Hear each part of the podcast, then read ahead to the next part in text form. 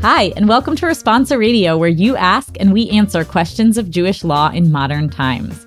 I'm Rabbi Avi Killip, Executive Vice President at Hadar, here with Rabbi Ethan Tucker, Rosh Yeshiva at Hadar, a center for higher Jewish learning based in New York City.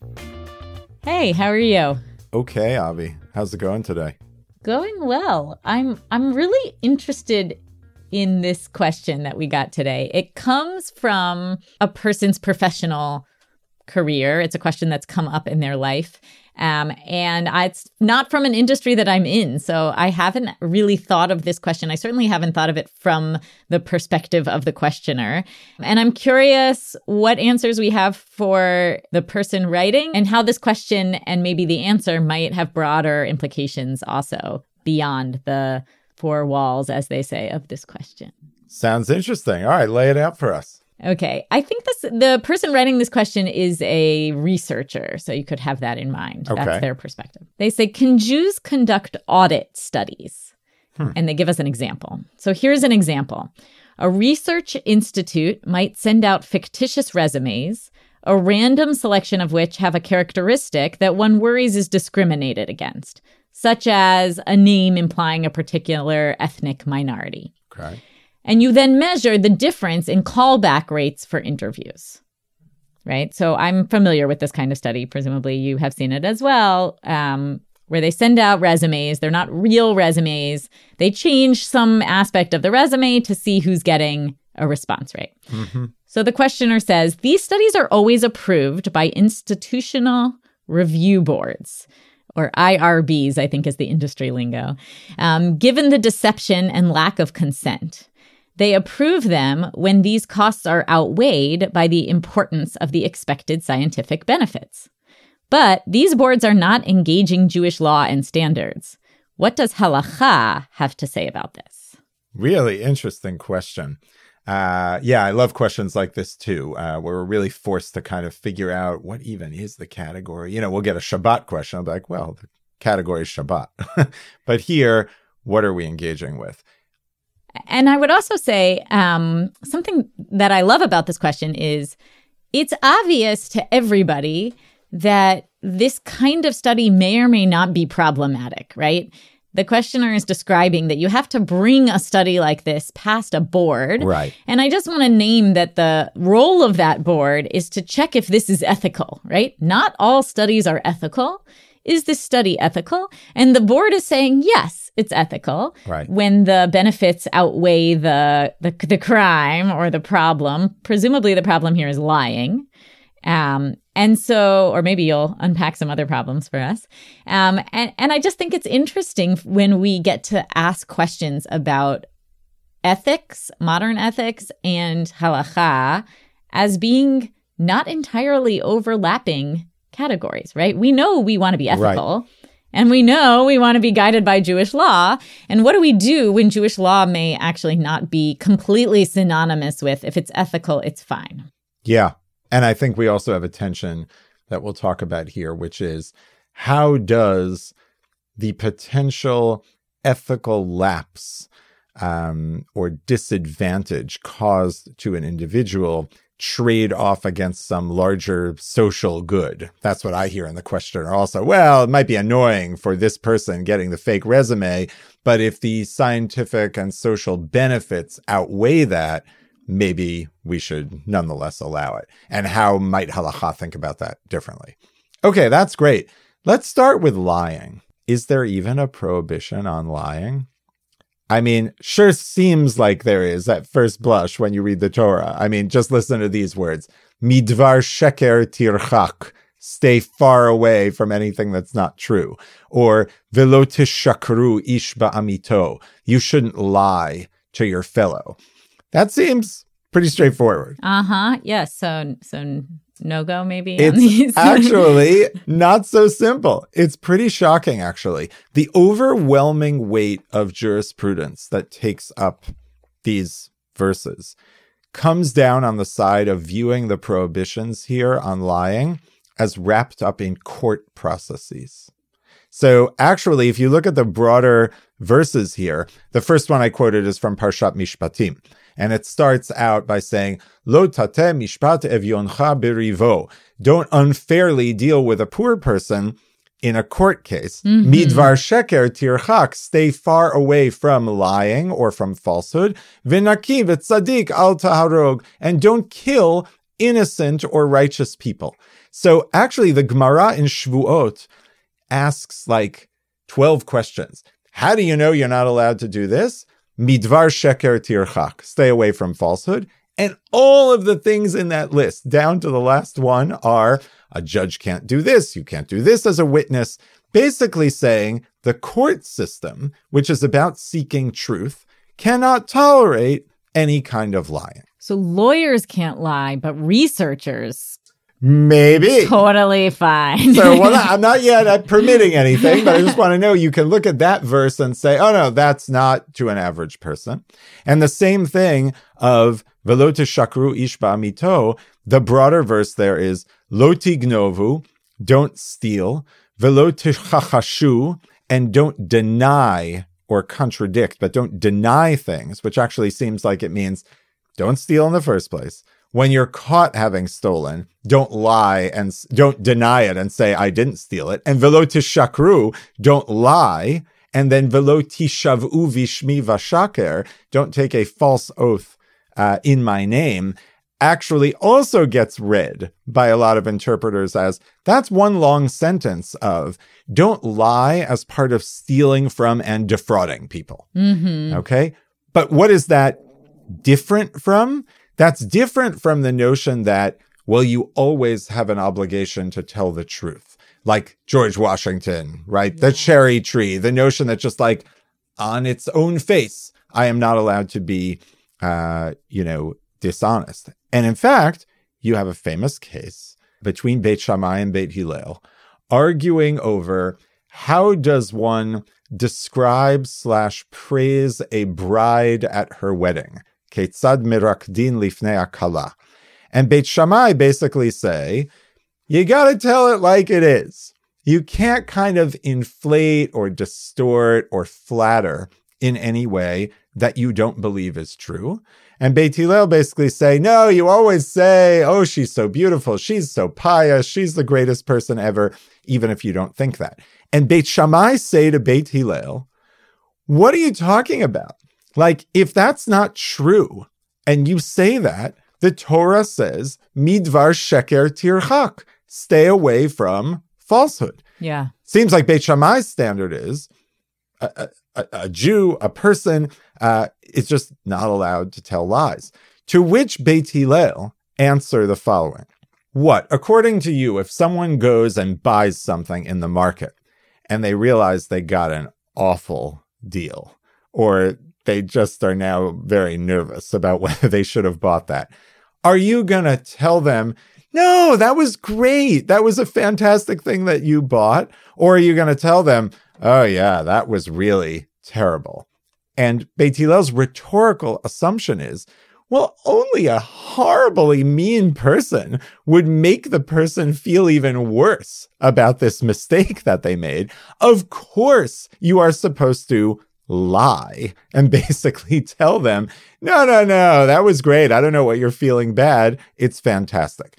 So you have here actually two interesting things in this text. One is Beit Hillel, both in the context of the, the bride and in the context of the poorly acquired purchase, uh, are saying, you lie, or you don't tell the truth, or I think put simply, Beit Hillel simply allow for white lies. And Beit Shammai actually seem to agree that that's true some of the time. Otherwise, Beit Hillel's rhetorical argument wouldn't work, right? They're like, come on, even you would agree that you wouldn't do this to someone who had just bought something in an ill advised purchase in the market. I think that it's an example of using a, an extreme test case, right, to see to see the limits, which is, of course, something that our halachic texts do a lot as a tool to help us better understand something. Um, telling the bride that she's beautiful feels like such an obvious one to me, um, both in the realm of, you know, for Beit Shammai to say, even that like that if if you're gonna lie once in your life Mhm. that's the moment Right. um And they say, no, you can't. right and and maybe it's like not that telling for hillel if he you know just because you're willing to lie to the bride that she's beautiful doesn't make you a liar you know it's like that is the most extreme case um i don't really understand the the story about like i, I can't remember ever being in a situation where i'm like lying to make someone feel good about a purchase i guess it's maybe saying like oh, your new apartment is beautiful. And then you go home and you're like, why did they buy that apartment? Yeah, I, don't think that's I think that's exactly what it is, or a sense also that maybe someone overpaid for something, and you're Mhm. just kind of making them feel better about it. And no, that's a lovely piece of handcrafted ivory that you'll never use for anything practical, Yeah. and will sit on your table. But you know, no, you, that's a, what a wonderful souvenir from your trip, right? There's some notion there of, however exactly we understand the case, of there's something relational at stake um, that is more important than your truth telling. Mhm. Uh, and again, this ambiguity, I'm not sure, like, did Beit Shammai buy into it? And that's how the rhetoric works. Or maybe it is more like what you're saying. They're each actually staking out uh, kind of, you know, extreme positions, um, you know, at least Beit Shammai of like, you just never actually cross that line. Right. I think what's most useful here that I want to pull out is what you just said, which is that really what Beit Hillel is trying to do is is create cases where there is a counter weight, right? It create cases where there is a reason to lie as opposed to you know, I don't know. I lied because it didn't matter, right? Like they asked me what job I did, and I said I was a fireman because like it would be funny. You know, I was like, well, there was no reason to lie about that. Um, they're trying to create cases where no, maybe there is a reason. Yeah. Yeah. Um, there's other things that sort of imply in that direction. Um, you have a weird, interesting statement in the Talmud that sages, Talmidei Chachamim, people somehow in the world of learning, uh, they only lie about three things their learning, their beds, and their guests. Now, we won't go into unpacking what all of those mean, but the implication seems to be oh, sages are supposed to tell the truth all the time, except in these areas, there's some reason that they're allowed to kind of bend it. So there we have a little bit of that dynamic of even with some things we authorize it. But much more interesting is the implication is, well, what about everyone else who's not a sage? It seems like maybe they're Ah, they lying no right and left, right? So you have this statement actually, the Sefer Yereim, Rabbi Eliezer of Metz in the Middle Ages, uh, says the following: a lie that does not lead to any further evil. The Torah never forbids that. Yeah, that's Right. such a clear statement. Now, I'm not saying everyone agreed with him. There are clearly views that toe a harsher line and see lying as problematic everywhere. Okay, just because the Torah didn't forbid it doesn't mean that it's not still forbidden or on a rabbinic level. But what that formulation is helpful for is at least showing it's not like a showstopper to say, well, that's not true. So you can't do it, right? There is some deep engagement here, whether from the Beit Hillel case, which of course becomes normative, uh, the question of the bride and helping people out with, you know, purchases they're feeling bad about, um, or the unusual place of the sages that essentially says, no, what the Torah cares about is not lying in the context of court proceedings and disputes where the lie is just a tool to get something illegally from someone else. But truth telling may have a more complicated relationship to reality and human relationships. Yeah, I think this text is super relevant to our question here because if you change lying t- into a tool, right, then your job is to do good in the world and your job is to not do bad in the world. And lying is a tool. And sometimes you can use that tool to do bad, and sometimes you can use that tool to do good, like with the bride. Um, and it's up to you to distinguish between the two, but your goal is to say, how do I do good in the world? And then how do I use lying and truth telling strategically to achieve that ends, which is very different than saying the definition of good is truth telling and the definition of bad is lying. Yeah. Now, I want to acknowledge that this is very uh, dangerous, right, in all kinds of ways, particularly when we live in a moment where people feel that truth is under assault in all kinds of ways and, you know, assertions and attacks on fake news and what you can believe and what you can't believe, and the sense in which we may actually live in a moment where even if the Torah doesn't command about this, right, we might actually feel like we're in a vulnerable moment where, no, no, no, we want to insist, right, that everyone or as much as possible is a straight arrow. So I don't want to dismiss that piece of it, which I think is very real. But in terms of sharpening the answer of what does halacha have to say about this from the questioner, I want us just first understand, which I think you very well put. It's not as if you can just say, well, of course you're never allowed to lie. That you can't draw that actually out of the canon in a way that's perhaps surprising. It doesn't mean we're neutral on truth telling. Um, but it does mean whether we think of it as a tool or something that is sometimes in competition uh, with other relational things that are coming up, you're going to have to ask a question about it. Yeah, you know, it makes me realize this this question brings a very particular kind of research project and question, but there are probably a lot of social science research that we would forbid if we took a strict line on never lying. You know, like every psychology experiment where I say, look at this picture, but what I'm actually measuring is, you know, did you pick up the pencil on the way in with your right hand or your left hand?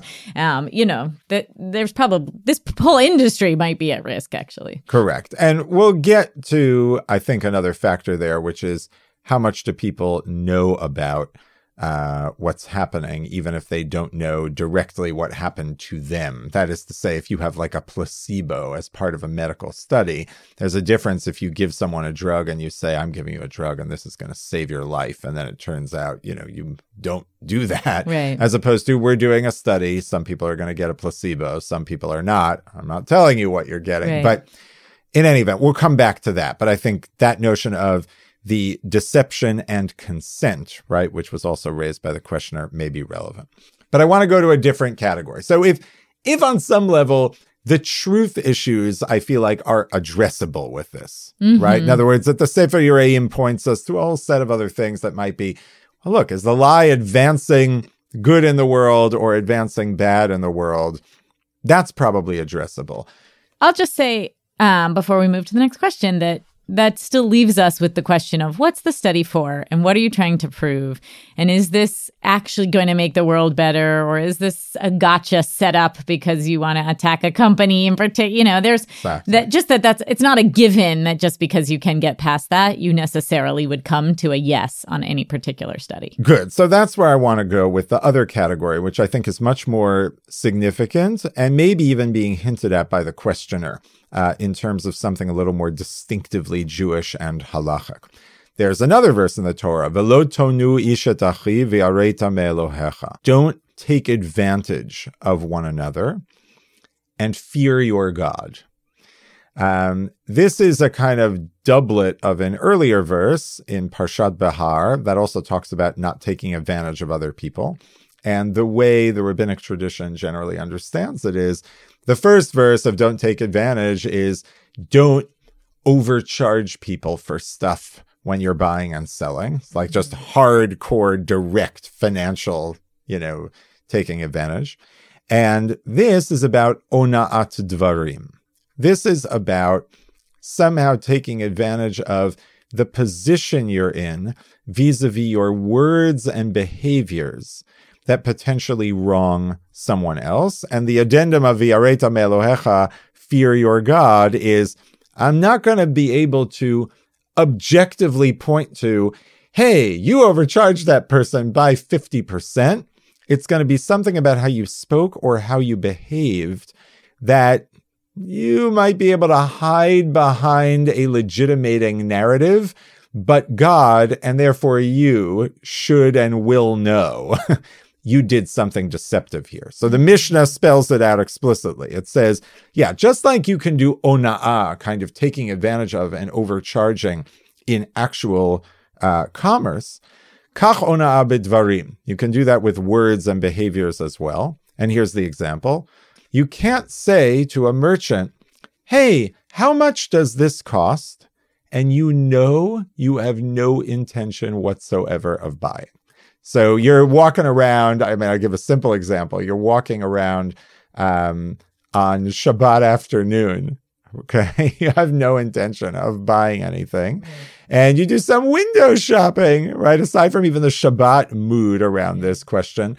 Um, oh, how much does that cost? Okay. And you have no intention. But even there, right? It could potentially be it's not appropriate to do it on Shabbat, but you have some intention to buy it on Monday. We're talking about something where just for the fun of it, you ask right, what something right. costs. I think it's um I always think of the example of people who go to test drive cars that they never intend to buy because it would be fun to drive the car and or people who go to open houses uh, like real estate agents open houses because they kind of want to like see the new construction in the neighborhood and you own your house. You have no interest in buying a house. You're just wasting that person's time. That's right. This mishnah would forbid that.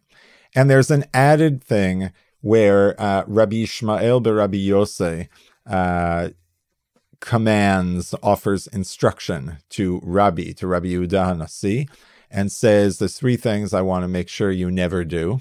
And one of them is don't literally stand over an object for sale when you don't have any money on you.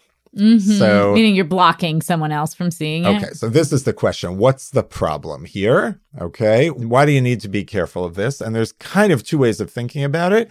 One is what you just said, right? Which is you're actually by standing over it or might even include like you're handling it, you're looking at it. There's another customer that might buy it who is now potentially not going to see it, not going to have access. The merchant will lose that opportunity and you have no money. So there's no way you're going to buy it, right? That's one way of understanding it.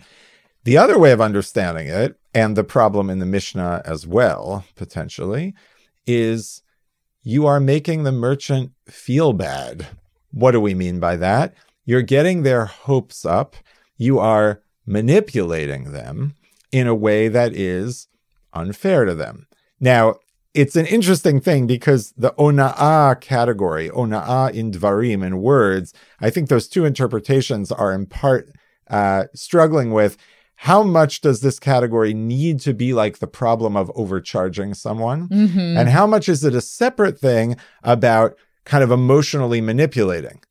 Because there's another example given in the Mishnah, not our direct case, which is in the category of ona'at dvarim, is for instance, you're not allowed to say to a Baal tshuva, to someone who has returned to religious practice, Oh, I remember when you and your ancestors, you know, used to commit all these violations and violate all this stuff.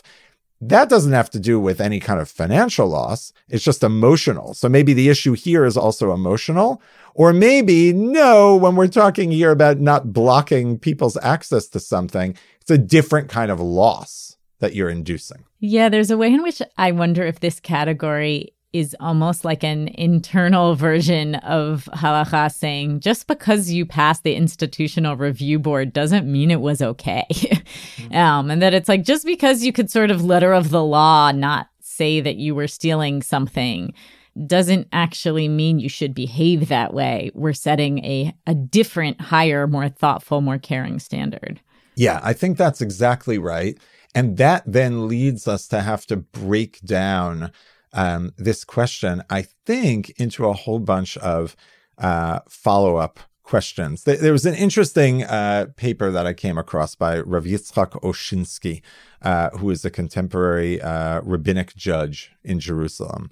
And he actually um, answers a, a, similar, like very similar question um, that is, you know, different, but you'll you'll hear um, about can you do a survey of prices in different stores that is posing as people really wanting to buy stuff. Mm-hmm. But what you're doing is a kind of like consumer almost like reports. consumer reports type thing where the person going in and doing the survey has no intention of buying anything, right?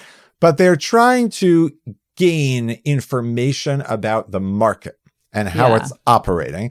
Consumer Reports a lot more times is about kind of, you know, quality of the product. This is really like a price survey.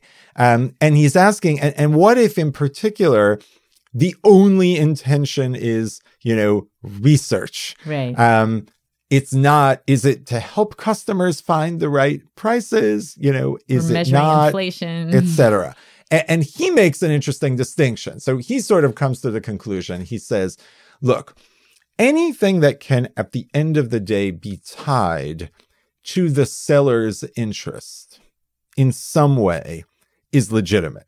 So if you go around and, yeah, you check all these prices and you ask, even though you're not intending to buy, how much does that cost? Right. And it would seem you're violating the Mishnah's rule Right. because you're not buying it. But he says, but if at the end of the day, you're going to publish and share something that will help people find the store they most want to buy from, and then maybe incentivize other people who maybe are charging too much to lower their prices, but then get more customers. So you're actually like part of the ecosystem of helping the merchants do their business, and it's not ona'ah. yeah. It's in some basic sense. Was there a reason? Yeah. And was there a reason that is therefore not taking advantage of the merchant? Yeah, and not only that, it sounds in that case like is it helping the merchant, which I think you could also make in this case, right? If this studies like this help these organizations to discover their own biases and to correct for them, um, it's actually also a service to those job to those companies. Good. And I want to I want to come back to that in a second. Rav Oshinsky sort of contrasts this with if someone's just sort of writing an economics paper, they're like interested like, "Hmm, how does the American economy like function in 2022?" Um he does not feel okay with you going into a store, getting up the hopes of someone who's selling something for and potentially maybe even costing them, you know, time and access to other people, um, just for your sort of broader edification about how the economy works. That I think is really interesting because I could really see that playing out for our listeners, right? Because we may have some listeners who are professional researchers who are, you know, at institution research institutions, universities where those studies will actually get published and impact the field. But we also may have a lot of callers who are high school students or grad students, you know, or college students. They want to just or hobbyists, right? They want to conduct their own study. You know, I'm a high school senior, and so I called these four places and sent my res- sent a fake resume, and um and and there they might actually ask a separate question, which is, if this is just going to go to my you know advisor in my high school and never make a broader impact on the society, then maybe it's more wrong. hmm So let's maybe try with this frame of, you know, ona'a and then potentially what it looks like to understand different versions of it as yes or no playing to the advantage, you know, of the various players here. These are some of the follow up questions basically I would want to ask about any study like this. So the first is, does it actually waste employers' time and money? Right? In other words, do they need to spend time tracking down false leads of these mm-hmm. fake resumes that don't exist that then prevent them from hiring effectively? It's like a time tax on them that actually is like going to hurt their business. It sounds like in many cases, as it's being described here, the callback is like less than a minute right? In other words, that's not really a huge use of time. Ah, I find these five things, I'll I'll call and leave a message. But I don't have a sense of how much does the sifting process take time and how much do these false leads actually impose a burden? Yeah, I think you might also have a question of how common practice is this, right? If half of the resumes that come to me through the site I'm using are fake, then that's really significant. And also, you might have other side effects, right? Of like, oh, every time I encounter someone with this name, they never call me back because turns out they're not real, right? Um, whereas if it's like here and there, you know, in I'm a hiring manager and I encounter this once a year, then then probably very minimal. Yeah, and I think right. So that's a scope of time and it also leads I think to a second question I would ask which is is it sort of baked into the system? Like, do the hirers ever find out? Because that feels like it would also mitigate the issue. If people know, yeah, part of doing business in this field is there are these audits, they're out there. I went into business knowing that that would be a part of it. Yeah, sometimes that's annoying or I don't get a call back. Um, but I'm not actually really being deceived. Um, it's just part of the cost of doing yeah. business in a way that it's not a part of the cost of doing business to have someone with no intention of buying uh, you know, come in and ask you like manipulatively how much something costs. But even there, shop owners take for granted that yeah, right. there's some value to kind of like window shoppers, people are in your store. It feels like it's a place to be. And it also could be industry specific, right? If I own an art gallery on a row of art galleries that tourists come to look at, I may know that my business model is that, ha- you know, 80% of people who walk into my store just want to see what's new. And that's that's built in. Right. Right. And that this is maybe ha- it's half a question and half a recommendation. I do feel like it would mitigate the Ona'a issue the more these kinds of studies were maybe locally undercover but globally very much out in full sunshine of people know that that happens out there in the world. No one's hiding it, even though in this interaction, you may not know whether I'm doing that. And then I would have a third question, which goes to what Rav Oshinsky, I think, was trying to do there from a purely capitalist perspective, just in a narrow, almost short sighted way, but focusing in on the question of the interests of the various parties involved. Can we say that this is ultimately for the benefit of commerce? Okay. We'll get to the, the other issues that may be at stake here, but that feels a bit tough for me. Um, in this specific case, it feels like this operation is ultimately meant to shame employers into hiring some people who are being overlooked, not really about increasing their economic activity. That is to say, the goal here is pursuing fairness and justice. I don't see the obvious line from this study to, oh, and this is going to make your business so much better. You're going to be happy we did it.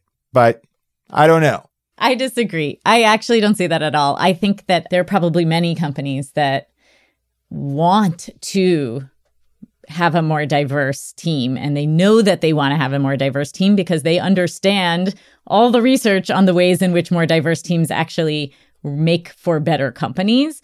And yet they have internal bias you know that they're struggling to overcome and they need help. And studies like this help shine light on where those biases are and how they um, and how they might overcome them that that the industries themselves the businessmen themselves the business people themselves are the ones who learn the most from a study like this um, so i don't see any role of shame in it i see it as a tool that allows the economy to understand how it's functioning so that it can choose how it want whether it wants to function that way. Yeah, so I would want to know if that's the case. I mean, I would think if it was completely in the company or the entity's interest just from their own financial bottom line, they would probably commission that study. And they very well might. Where it seems like that's not the questioner's case where the questioner seems to be worried about deception, where the company is not actually a party to it. Ah, meaning they might commission it only about their own company, yeah. although they might be wanting to hear about other industries. Sure. Other so, industries. Meaning I may work for store A, but I want to know about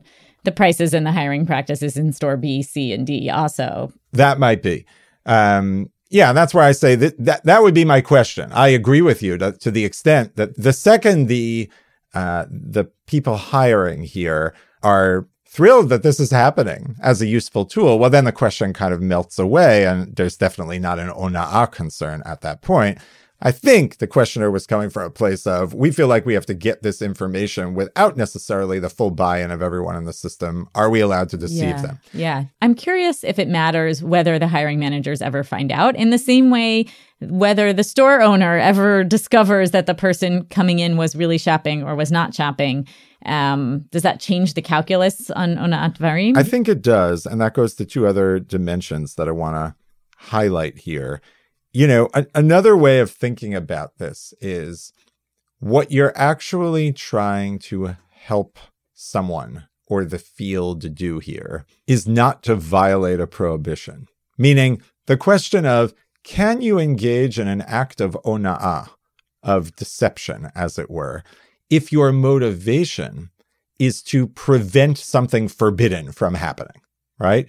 And that there is more room for. You find sources kind of talking about that. Like you might lie to someone, you might deceive, uh, you might do any number of things because you are trying to either yourself or get someone else not to do something that's forbidden. If you are motivated by, I am trying to help this person stop discriminating, that is arguably not ona'ah to the extent that what you're actually going to do is share back that information right. and offer them a pathway to improve and change and say, here's what we've found. We think this is important for you to know. This is something that any, in this case, ethics abiding, you know, sort of more broadly like halachically oriented person would want to know. Eh, maybe then you disagree over what you think the findings showed, but if the motivation is that, and it's not just being used to like, you know, as you put it earlier, like get gotcha points against someone, but right. we're actually trying to move things in a right direction. That's the first thing I think is like an important uh, potential exception to ona'ah. And the second thing, which I'm a little nervous about saying, but it feels actually really important, there are some who think that the prohibitions of ona'ah don't apply to wicked people. Okay. Hmm. Meaning, Rav Chinena Bre de Rav Idi in the Gemara in Bava Metzia says, it says, Lo tonu ishat amito. Don't take advantage of your fellow. That means don't lie to the good guys. That's right. It's got to be your fellow in Torah and mitzvot, someone who sort of shares your project. And this actually gets codified in uh, the Shulchan Aruch by the by the Ramah by Rav Moshe Isserles in one view where he says Yesh omrim. There are some who say Ein mitzuvin al onaat dvarim ela liyirei Hashem. Only God-fearing people, as it were, are uh, subject to the prohibition of, you know, not taking advantage of them through words. Now, I think it's obvious why I'm nervous about saying that, because whenever you start dividing up people into the good guys and the bad guys, that's dangerous. And in particular, in our contemporary, highly polarized moment, um, politically and socially, where it feels like everyone's racing to divide everyone up into the good guys and the bad guys. Yeah, and or everyone is the bad guys. Or everyone is the bad guy, right? The whole thing can fall away. But I am raising it because I do think that is some of the language that gets at even what might be more of a gotcha, right? Approach on some of this. It's not necessarily really gotcha. It's about, I think there is injustice in the world. I feel like I have to stop it. I feel like this person that I am deceiving is actually in some way part of the problem. And therefore, yeah, I'm going to use some deceptive tools against this person who's a bad actor right. in order to get to that better outcome. Now, I, I don't like that, right? I, I actually, I, I, part of me even like recoils at that kind of politically in all kinds of ways. But I think if we're honestly both assessing what might be the role of a study like this, and we have all our questions like, is it, who's doing it, why, whose cooperation do they have?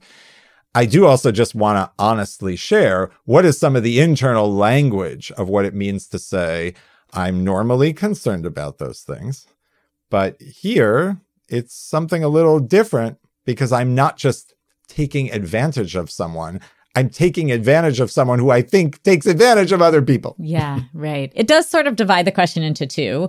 Maybe the first level is is there something manipulative or dishonest about the way I'm running the study? And then the second is is that okay? You know, is there justification for doing something manipulative or dishonest? And those may be different bars that we might cross. I wanted to just add one other layer, which I don't see in the question itself, but I'm curious about. If you think that we as Jews have any obligation to be cautious as we read studies like this, right? I'm not a researcher. It's not going to come up in my life. Um, but I do read studies like this. Should I, when I read the study, be paying attention to how much deceit was a part of this? And am I liable in part of that complicit in some way just by reading and and taking in the information. Yeah, it's an interesting question. And my instinct is that by taking in the information, you're not really doing anything. And to the extent you want to have the your antennae up in that moment of, well, this might inform what I think is appropriate to do in the future or what is not appropriate, or to the extent I have any influence over something like that getting funded or being pursued or something I would do in my own organization, I feel like it would be a forward looking assessment like that. I don't think the consumption of the information is something that can be criminalized or forbidden, mm-hmm. you know, in some basic sense. But I do think, and what I appreciate really from the questioner is not just by default saying, I don't know, there was some ethics board that approved it, so therefore it's fine. And that sometimes Torah does call us to have other standards in mind that we may not have thought about and the larger society may not have thought about. And sometimes it's just a question of a little bit of a prod um, in a certain direction. I actually think sometimes a study like this can run exactly the same way. And then literally the way it is shared out at the end is either potentially constructive or destructive. Uh-huh. And it's less about should I ever have tried to find out this information? Is there no way for us to ever approach an employer this way? It's a little bit of a check on are our intentions at the end of the day to make a more constructive uh, environment in which people are not taken advantage of. And then you really want as many people's buy in as possible to that process. So many of the questions that we address on this podcast are taking questions about how we live our lives as Jews and then bringing them into a modern contemporary moment and saying, you know, how, how does that ancient practice manifest today? And one of the things I appreciate about this question is it, that it flips that actually. We say we're moving through the world today, and that halacha, that Jewish law, is actually a lens that we can bring to pretty much everything we do. You know, for this person, it's bringing it to their work. Um, but in Onat Varim, it's every time you walk into a store, every time you open your mouth, every time you attend a wedding, um, every time you ask yourself, how am I going to phrase this comment, is an opportunity to draw on Jewish law uh, to help guide us into being the kind of people that we want to be and living our lives as best we can. Um, and so, thanks for engaging in this question. Thank you. Please play fair. Tell no lies. Be good to people. Open up your eyes. Have a halachic question you'd like answered on the show? Email us at halacha at hadar.org. That's H A L A K H A H at hadar.org. Responsa Radio is a project of the Hadar Institute. Thanks to Jeremy Tabak for producing this podcast and to David Chabinsky for recording and editing this episode. For sentiments like these, well, no matter. At least you were distracted for a while. Please play fair tell no lies, be good to people.